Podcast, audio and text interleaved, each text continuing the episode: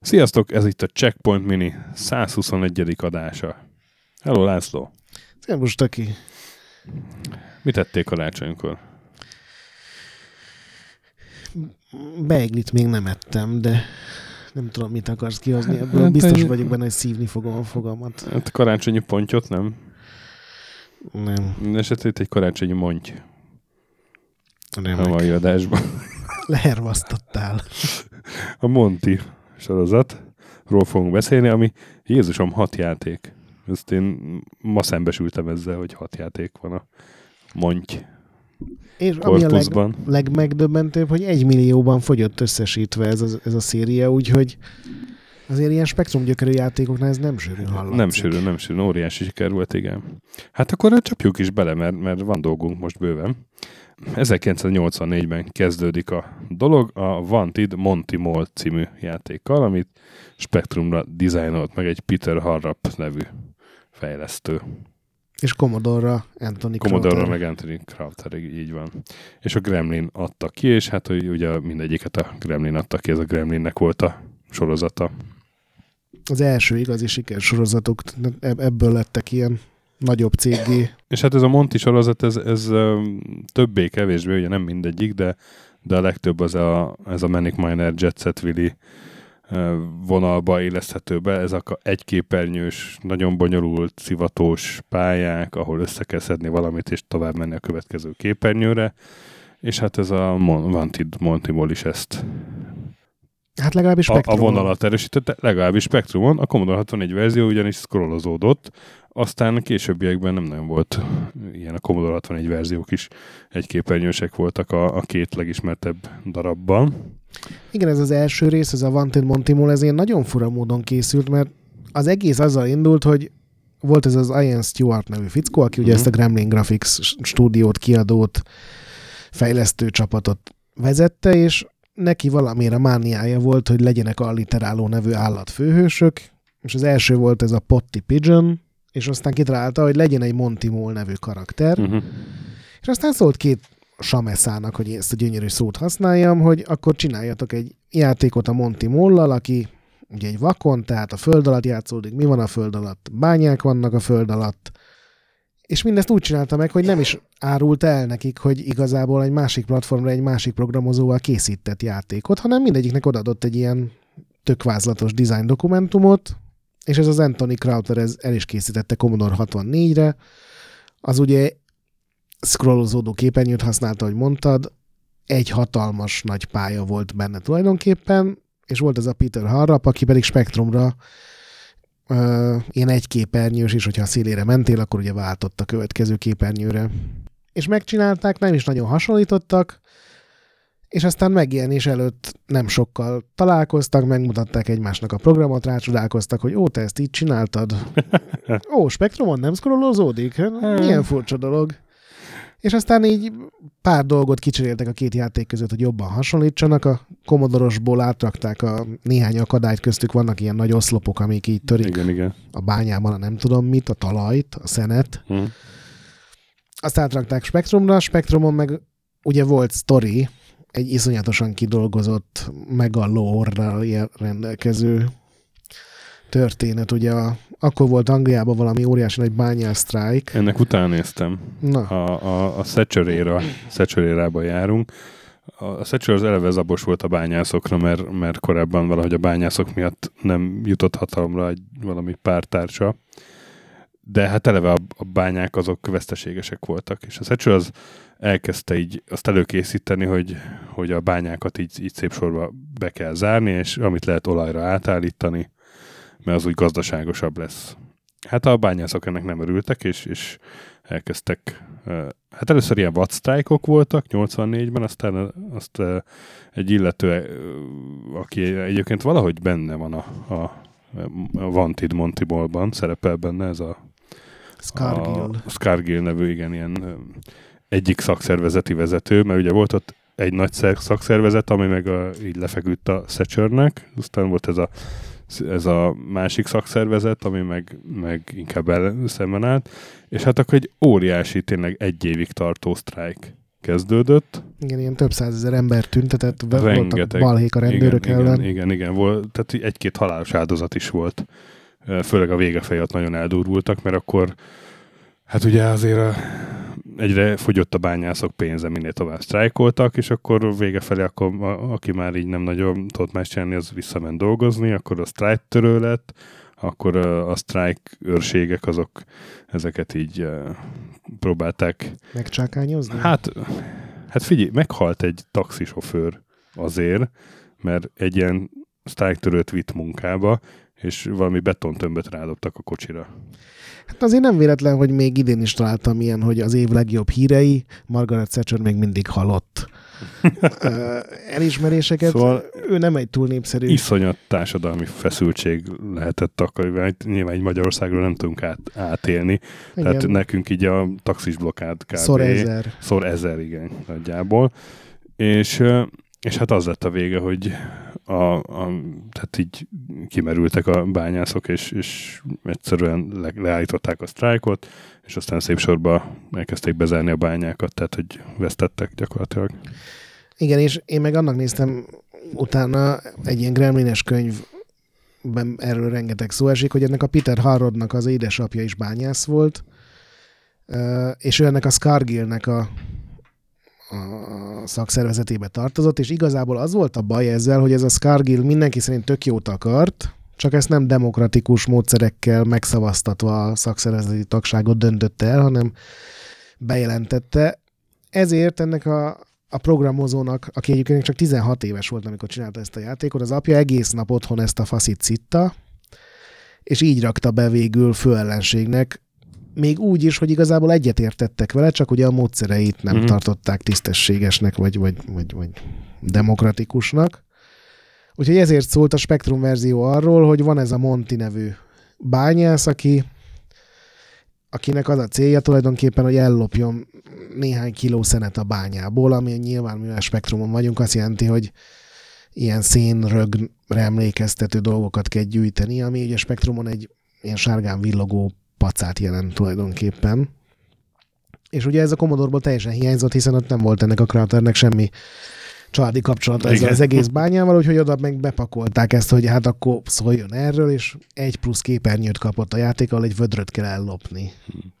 És ugye a vödörrel tudsz aztán szenet igen. gyűjtögetni. Igen. Szóval, szóval igen, ezért kell szenet gyűjtögetni a első mont játékban.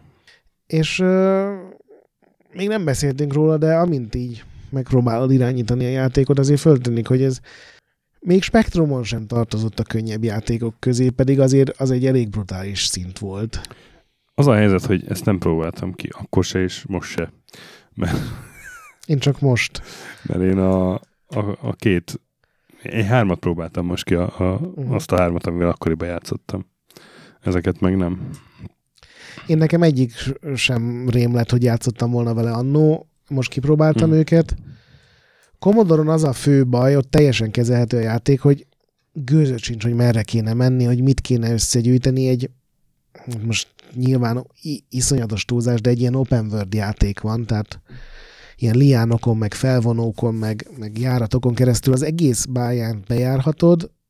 Nyilván a legvégére csak akkor jutsz el, hogyha ilyen mindenféle kapcsolókat átállítasz, de ilyen iszonyatosan nagy a játék, de ott legalább van egy ilyen energiaszinted, és hogyha nekimész valakinek, akkor nem halsz meg, hanem még simán tudod folytatni, de Spektrumon három életed van, és bármihez érsz hozzá, ami nem a talaj, azonnal meghalsz.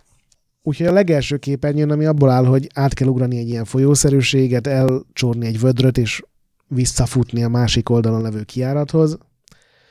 Ott ilyen tízszer meghaltam, Nyilván azért is, mert nem tökéletes az irányítás így emulátorom, meg billentyűzettel keresztül, de de hogy ezt három élettel végigjátszani úgy, hogy nem szánsz rá hónapokat, vagy legalább heteket, az szerintem így teljesen scifi.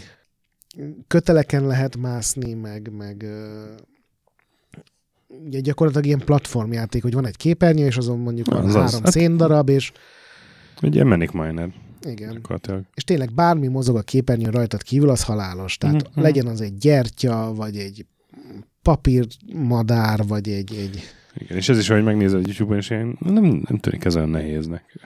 Igen, de szerintem a legtöbb YouTube videó, ahol így egy halál nélkül játszák végig, némelyiknél oda is van írva, hogy ez azért ilyen technikai rásegítéssel Ja, készült, ahol így pont azon a pixelen áll meg, ahol még nem találja el a következő akadály, de figyelj, az, hogy eljussak a második, harmadik képernyőre, az ilyen, ilyen 10-20 perc káromkodás volt, úgyhogy az egész játékot végigjátszani, az 8 perc. Megnéztem egy ilyen videót a neten, ahol egy faszi végigjátsza, és nagyon durva. De nyilván akkor ugye ez volt az átlag, vagy hát A normális. igen.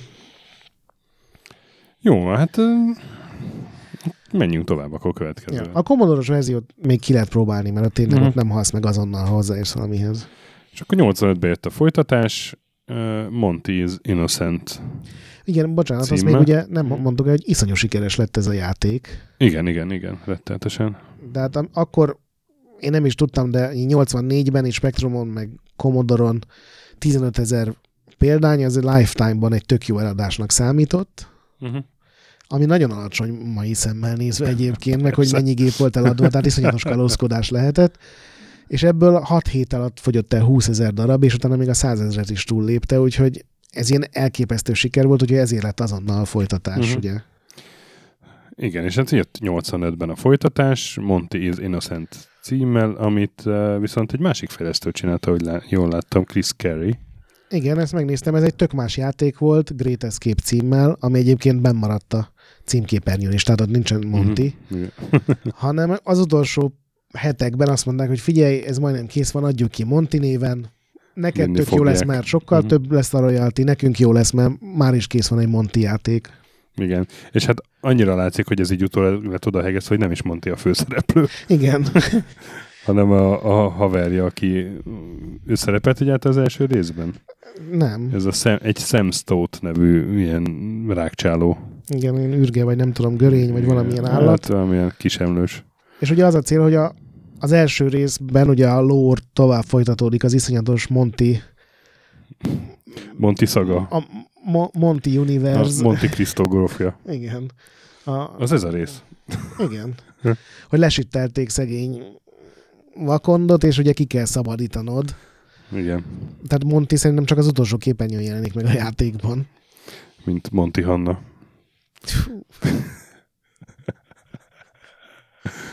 Monty Miklós. Na jó. És ezzel játszottál annó? Tehát nem, ez, nem, nem. Ez, ez nekem teljesen új volt, hogy ilyen létezett. Mert szerintem ez csak Spectrum jelent meg. Ez, Igen. ez nem jelent meg C64-re. Nagyon, nagyon más. Tehát ilyen, há, ilyen Egy 3D-t imitáló néz, nézet. izometrikus, néha ilyen FPS, nyilván most az, ami a spektrumból kifér ilyen szinten, de próbált nagyon formabontó lenni, de én úgy láttam, a korabeli kritikák nem szerették ezt annyira, hogy, hogy teljesen más volt, meg, meg eltért, a, meg hogy nem a Montit lehetett irányítani. igen, engem az zavart, hogy abszolút nem tudod, hogy merre kéne menni. Egy labirintus tulajdonképpen az egész Mhm. játék. Valószínűleg a kézikönyvből kiderült, a játékból egyáltalán nem, hogy kulcsokat kell keresni, és van nyolc zárt ajtó a játékban, és az egyik mögött ott van a Monty, és gondolom nem random generált, hanem meg kell keresned, hogy melyik ajtó mögött van a Monty, de szerintem ilyen játszhatatlan. Tehát van olyan rész, ahol nem tudom elképzelni, hogy át lehet menni, mert egy ember szélességű egy folyosó, és jön veled szemben egy ellenfél. Mhm. Ott nem lehet átmenni, tehát nem, nem tudom teljesen elképzelni, hogy ez hogy működött, de lehet, hogy ez is olyan, hogy a hónapokat szánsz rá, akkor megtalálod az egyetlen optimális utat. Na de aztán közben Peter Harap készítette az igazi folytatást, 85-ben ez is megjelent, Monty on the Run. Ez volt a híres, verz, Ez híres volt a, rész a híres rész, igen, és hát célt van egyen különösen, mert ugye Rob Hubbard írt ehhez zenét. Igen. Valami tévésorozata, ennek a Peter Harapnak a kedvenc tévésorozatának a zenéjét hekkelte át kicsit, hogy ne sitteljék le őket copyright sértésre. Igen, igen. És nagyon jó zene az. Tehát így, így a rendszeresen visszaköszön az ilyen C64 remixelő Igen. listákon, közösségekben. És nagyon illik az, hogy így rohanszak is vakonda Igen, mert itt ugye Monty visszatér, hogy a játék címe is mutatja, hogy az előző rész végén kiszabadítottuk, most pedig menekül az Intermol elől, ami Így egy van. neked tetsző. Így van, és a játék végén, tehát hogy Nagy-Britanniából meg kell szökni, és a játék végén elindulsz Franciaországba Lamans csatornán át. Igen, tehát ez egy jó kitalált, tényleg egy, egy, egy Monty a Universe. tovább, igen, igen. Ebben az interjúban, amit találtam ezzel a Peter Harappal, azt mondta, hogy az volt neki a mantrája, hogy nem nagyobb legyen a játék, hanem Mantrája. jobb. Nem, ez nem működik, Stöki. És ez szerintem így tökéletesen működött, mert ez majdnem ugyanolyan nehéz, de kicsit talán azért jobban irányítható. Te, én nekem, nekem nem tűnt olyan nehéz. Ugye most idén kipróbáltuk a Manic Miner-t, és én ezzel játszottam tegnap, és könnyebbnek tűnt, mint a Manic Miner, ez a Monty Underrun. Jobban irányítható talán, meg a... Tehát, hogy, hogy vagy több sikerélményem volt egyszerűen. Mm. Azért könnyűnek ezt sem mondanám, mert Hát nem, nem, Mert nem. ugye- Persze. ez is olyan, hogy bármihez hozzáérsz, meg, meg, megdög lesz. Igen, igen, igen. Nyilván volt hozzá örök élet poke, meg minden Mhm. azonnal, de De ezt valószínűleg kevesebb halálból végigjátszanám. Meg, meg Igen, kevesebb lehet. hajszálat tépnék ki. És ő, ugye itt ilyen, ilyen tárgygyűjtögetés is volt már szerintem, vagy nem? nem, itt volt egy ilyen aljasság, hogy a játék elején fölkínál Ja, 21 igen, tárgyat igen, a igen. játék, Uh-huh. Freedom kitet állítsál össze, tehát ilyen szabaduló listát, és ha nem azt az öt tárgyat választod, ami kötelező a végigjátszáshoz, akkor nem tudod végigjátszani, mert ugye lesz olyan hely, ahol nem tudsz tovább menni. Tehát, hogyha például nincs a jetpack, akkor a jetpackes részen nem tudsz ugye tovább menni, és ezt ez direkt úgy csinálta ez a Peter Harap, hogy ez ne kerüljön bele se a kézikönyvben, ne legyen semmi info a játékban, hanem mindenki kísérletezze ki, mert úgy gondolta, hogy hát egy hónap múlva úgyis lehozzák a magazinok a leírást, tehát mindenki tudni fogja, ami ma már szerintem nem működne, Uh-huh. mint design döntés.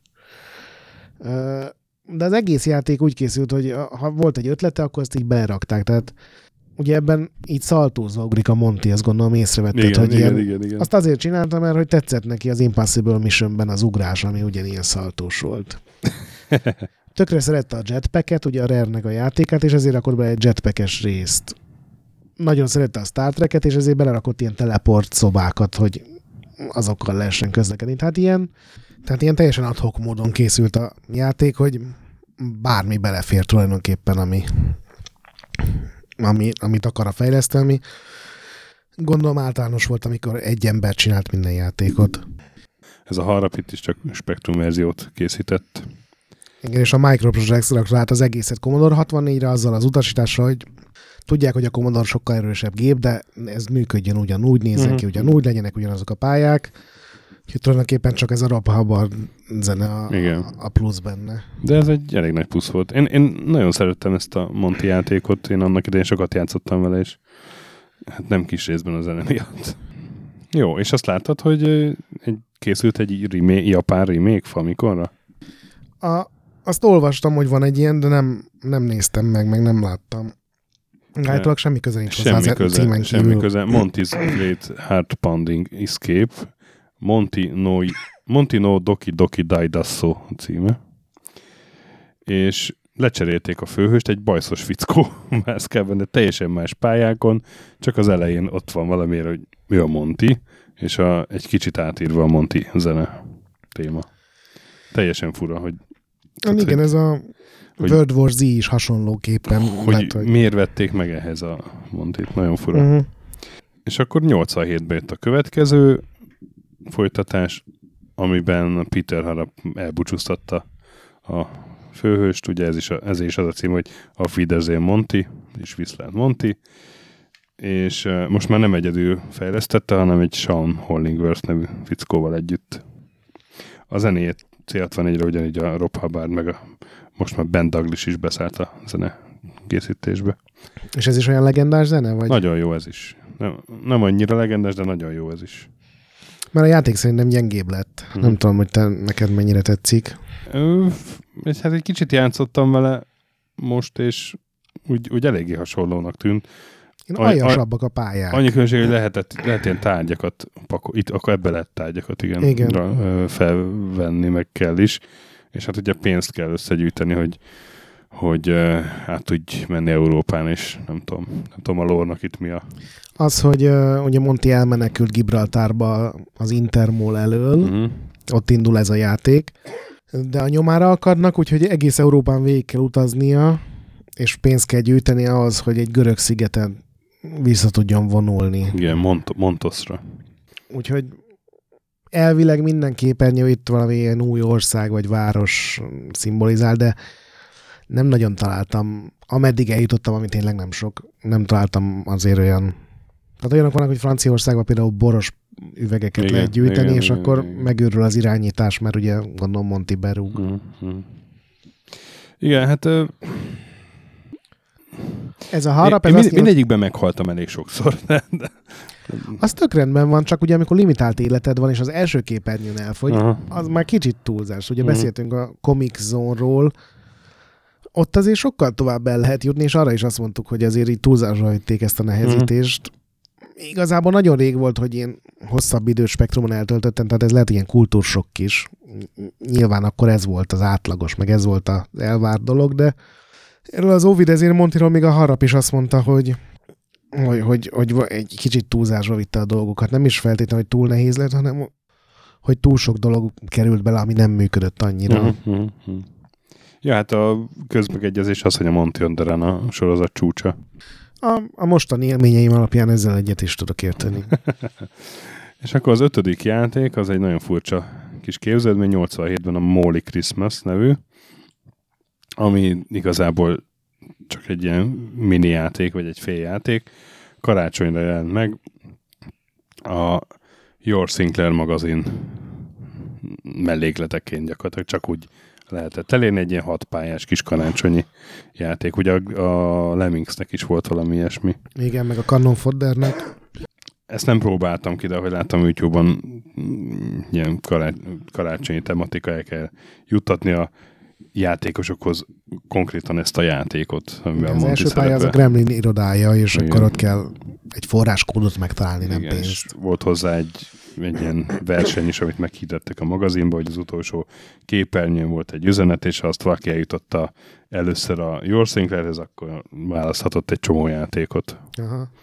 Szóval ez igazából nem egy teljes értékű játék a sorozatnak, ellenben a hatodikkal, az utolsóval az Impossamol, amit 90-ben csinált a Core Design a Gremlin Graphicsnak, ugye ebbe Peter Harap már nem volt benne, és ez, meg, ez egy teljesen más jellegű játék, ez egy scrollozódós ilyen mész és ugrász, meg mész és lősz. És bazukával lősz, mint ugye Igen. a Montitól azt elvárnánk. Ez, ez, ez fölrúgta a lort, én azt kell, hogy mondjam, hogy ez... fölrúgta a lort.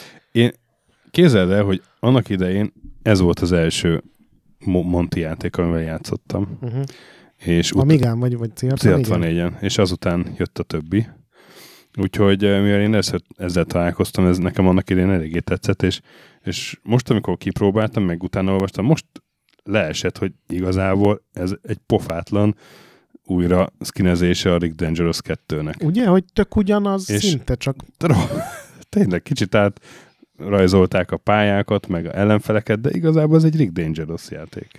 Igen, nem véletlenül van benne lehet rugdosni, meg fegyverekkel Amit lőni, ugye mert... szintén a Core Design csinált. Igen, de hát saját magukat. Szerintem eladták még igen, egyszer. Igen, eladták még egyszer. Tehát egy kicsit átfazonírozták, úgyhogy e, de még a, még a pályaválasztó képernyő is, ugye, hogy, hogy e, ugye Rick Dangerous 2-ben volt az, ami ugyanitt, hogy nem volt muszáj sorrendben végigjátszani a pályákat, igen, azt négy pálya volt, né... szabadon választott, és utána és az akkor az utolsó, volt és az. itt, itt ugyanez van. És esküszöm még ilyen, izé, még ilyen háttér grafikai elemek is visszaköszönnek, szóval, szóval ez, ez megint egy ilyen csúnya lenyúlás volt a Monty Corpusban. Igen, de egyébként nem rossz játék. Azon, nem, hogyha nem, félreteszed, nem. hogy... Hát a Rick Dangerous 2 egy jó játék. Igen, de hogy ha félreteszed, hogy ez egy átverés egyrészt, másrészt pedig, hogy igazából a Monty sorozathoz semmi köze nincsen tulajdonképpen. Igen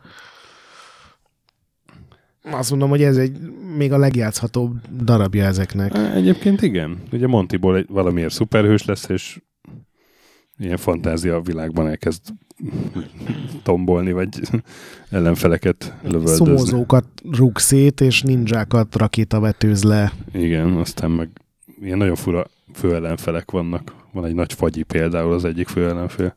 Igen, meg én, a, én azon a pályán voltam, hogy sárkány az utolsó a Sárkány, igen, igen, ilyen teljesen katyvasz. Hát ez nem is tudom, milyen, mihez lehet hasonlítani, milyen mellékszálhoz így a mozis világban, de... Messzire jutottunk a sztrájkoló bányászoktól. Igen. E, hát itt már nem volt, ez, ez már nem az a Monti, de... Nem, nem. Ez egy furcsa sorozat, az biztos. Ott kellett lenni akkor szerintem, amikor ez megjelent Spektrumon, vagy C64-en, hogy ezt igazán tud értékelni, mert utólag ez barátságtalan, azt kell, hogy mondjam. Igen, hát utólag ami a legidőtálló maradt, az tényleg a zene. Igen. Ha valaki mindenképpen... Be is fogod vágni? Nem. ha valaki mindenképpen kipróbálná, akkor azért hát a klasszikus élményére Monty Onderant ajánljuk, a könnyű élményért meg a Imposszamol talán. Igen, azt is talán Amigán, ahol de, legjobban nézett Igen, ki. igen, de ahelyett meg inkább a Rick Dangerous 2 tényleg. Igen, tehát aki montizni akar, a Rick Dangerous 2-t próbálja ki. Nem így értettem. Tudom, nem, nem. Azért mondom, hogy furcsa sorozat, mert... Furcsa, furcsa, furcsa, de tény, hogy nagyon sikeres volt a maga idejében, és akkora rajongó, rajongás nem övezi, mint a Manic Minert, de azért ennek is van egy, egy szabad szemmel jól látható fanbázisa. Igen, akik valószínűleg nem örülnek ennek az adásnak most. Bocs. Talán a következő hatás jobban tetszik nekik, addig is maradjatok velünk, és mi játszatok sokat, meg szép stételjetek a emulátorba, hogyha montisztok, és mentsetek boss előtt, Retroendet olvassatok, Discordra gyertek, iTunes-on értékeljetek, gorillát fantazmáljatok. És a kis pixel spektrumon a, a, gyönyörű. A kis pixel pedig gyönyörű spektrumon. Igen. Sziasztok! Sziasztok!